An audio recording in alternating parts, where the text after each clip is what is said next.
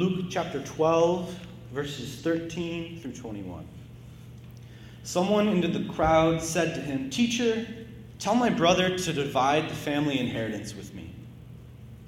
But he said to him, Friend, who are you to set me a judge or arbitrator over you? And he said to them, Take care, be on your guard against all kinds of greed, for one's life does not consist in the abundance of possessions. Then he told them a parable. The land of a rich man produced abundantly. He thought to himself, What should I do, for I have no place to store my crops? Then he said, I will do this I will pull down my barns and build bigger ones. And there I will store all my grain and my goods. And I will say to my soul, Soul, you have ample goods laid up for many years. Relax, eat, drink, be merry. But God said to him, You fool, this very night your life is being demanded of you. And the things you have prepared, whose will they be? So it is with those who store up treasures for themselves, but are not rich towards God. The word of the Lord. Let's start with a prayer. God, you give us so many images of how you love us, how you care for us, and how you relate to us. So often, and not even of our own doing, we can replace the beautiful images you give us with something of our own creation. These created ideas often don't give us life or help us to live lives that help us give good testimony to who you are the God who lives, breathes life into all of us, and empowers us to go out in love. Lord, help us know you as loving parent, a parent that holds us close, removes barriers that prevent us from becoming more like you, and only wants the best for us. Amen. In the book of Hosea, we are told of the relationship between Yahweh and Israel. The language used to describe this relationship is that of a loving parent, though sometimes conflicted. In this short reading, we are shown the growth of Israel into a full adult. We are shown the path of how the child grows, how the child rebels and turns away, and eventually returns to the parent. Israel comes home and is met with an embrace and is found to be in safety. Much like the Israelites were constantly back and forth in their relationship with God, we may often find ourselves in different places in our own relationship with God. Hosea gives us wonderful imagery to explore our relationship with God and what different stages that might look like. Our relationship with God could come about in a number of different ways. We are shown how Yahweh with Israel has adopted them and brought them far away from that place where they used to be living. Not only has God adopted us as well, but God has brought us home from however far we came or however near. And now we get to dwell in the everlasting love of God. Our lives marked by the breath of God in our lungs and our actions of love and peace. Now, just because God has called us doesn't mean that we always listen. Just like Israel, after their adoption, has gone astray back to where they came from. They don't remember the parent that has raised them, healed them, and brought them up to their cheek.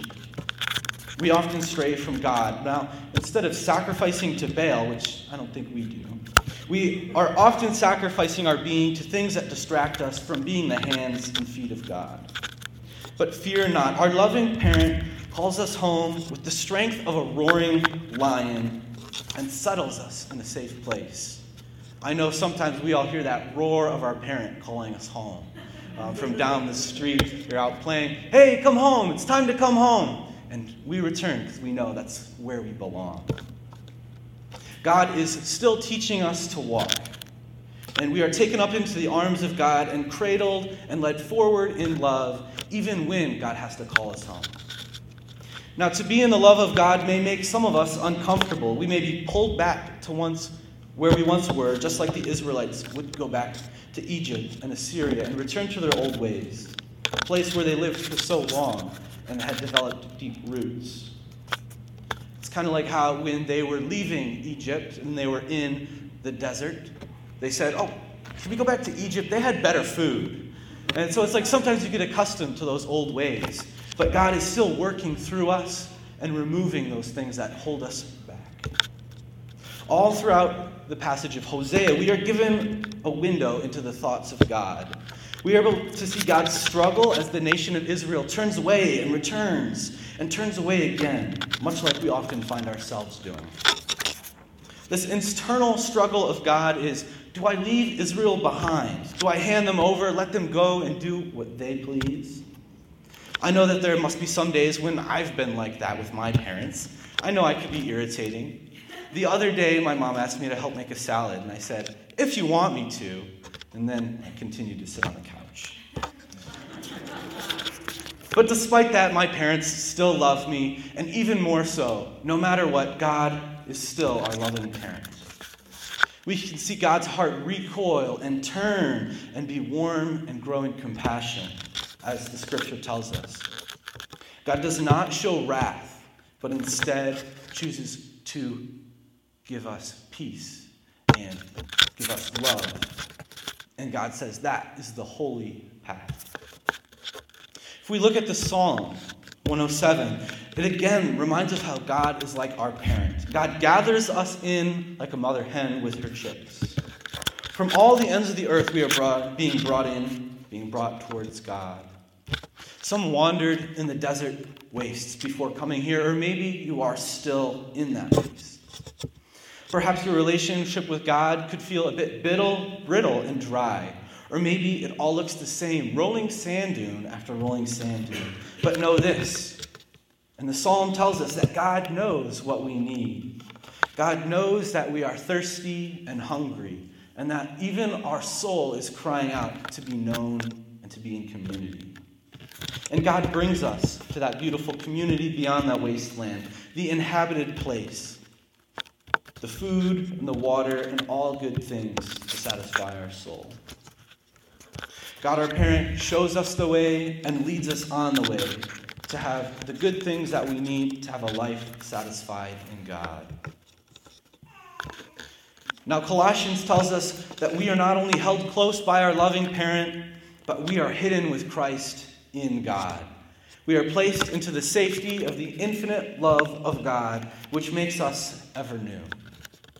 Because we are held with Christ, we are being transformed further and further every day into the image of God. It's kind of like when we hear with infants, they say, oh, they're going to grow up to look like their mother, or they're going to look like grandpa when they're older.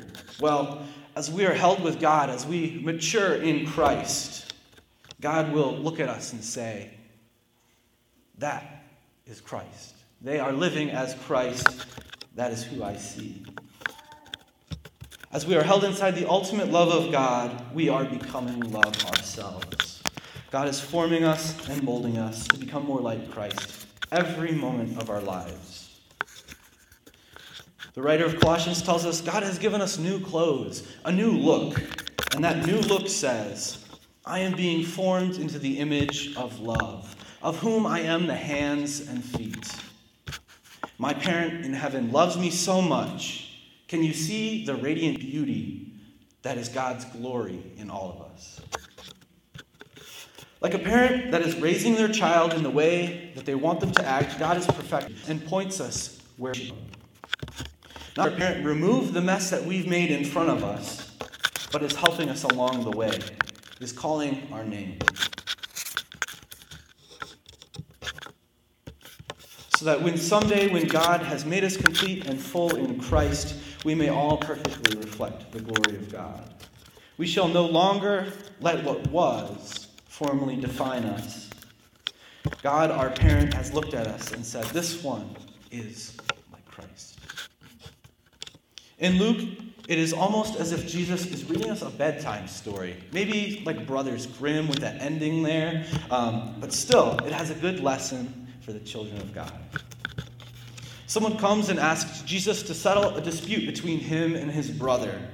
It's about family inheritance. Their parent has died, and they're looking to get what they deserve. However, Jesus kind of sees through this initial question.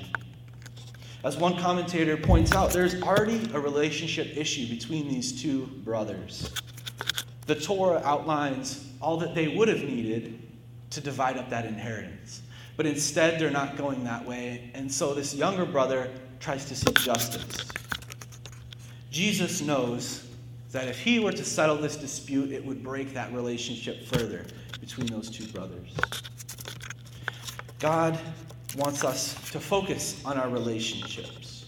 Jesus says, Take care, don't let anything become more important to you than your relationships with others. That's what makes your life abundant. A few weeks ago, I had to spend all of my money on applying to dental school, leaving me with $32. So this scared me as I had been working since I was 14, so that's a number of years. And I couldn't take care of things as they came my way. Um, that's just something I am very self sufficient and I like to do it all myself, but I had to rely on the people around me, my family, my community. I had to rely on those relationships. The other part of the gospel reading, we are told of a rich landowner who only thinks of himself first. We are told that instead of thinking of the community when his fields produced much more than he needed, he instead says to himself, Well, I don't have space for all this. What am I going to do? Build a bigger barn. So, what is important to note here is that he didn't consult with his community.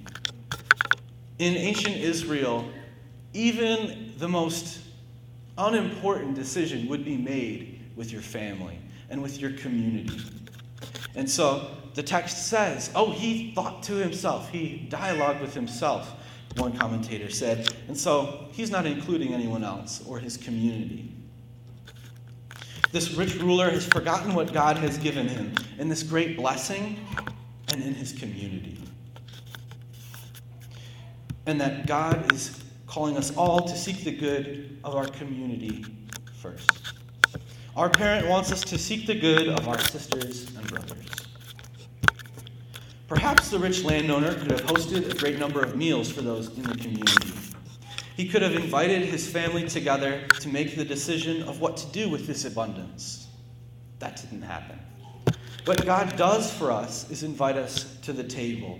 We are all invited to take part in each other's lives and to share in the great gift of the atoning blood of Christ that God has freely given to us.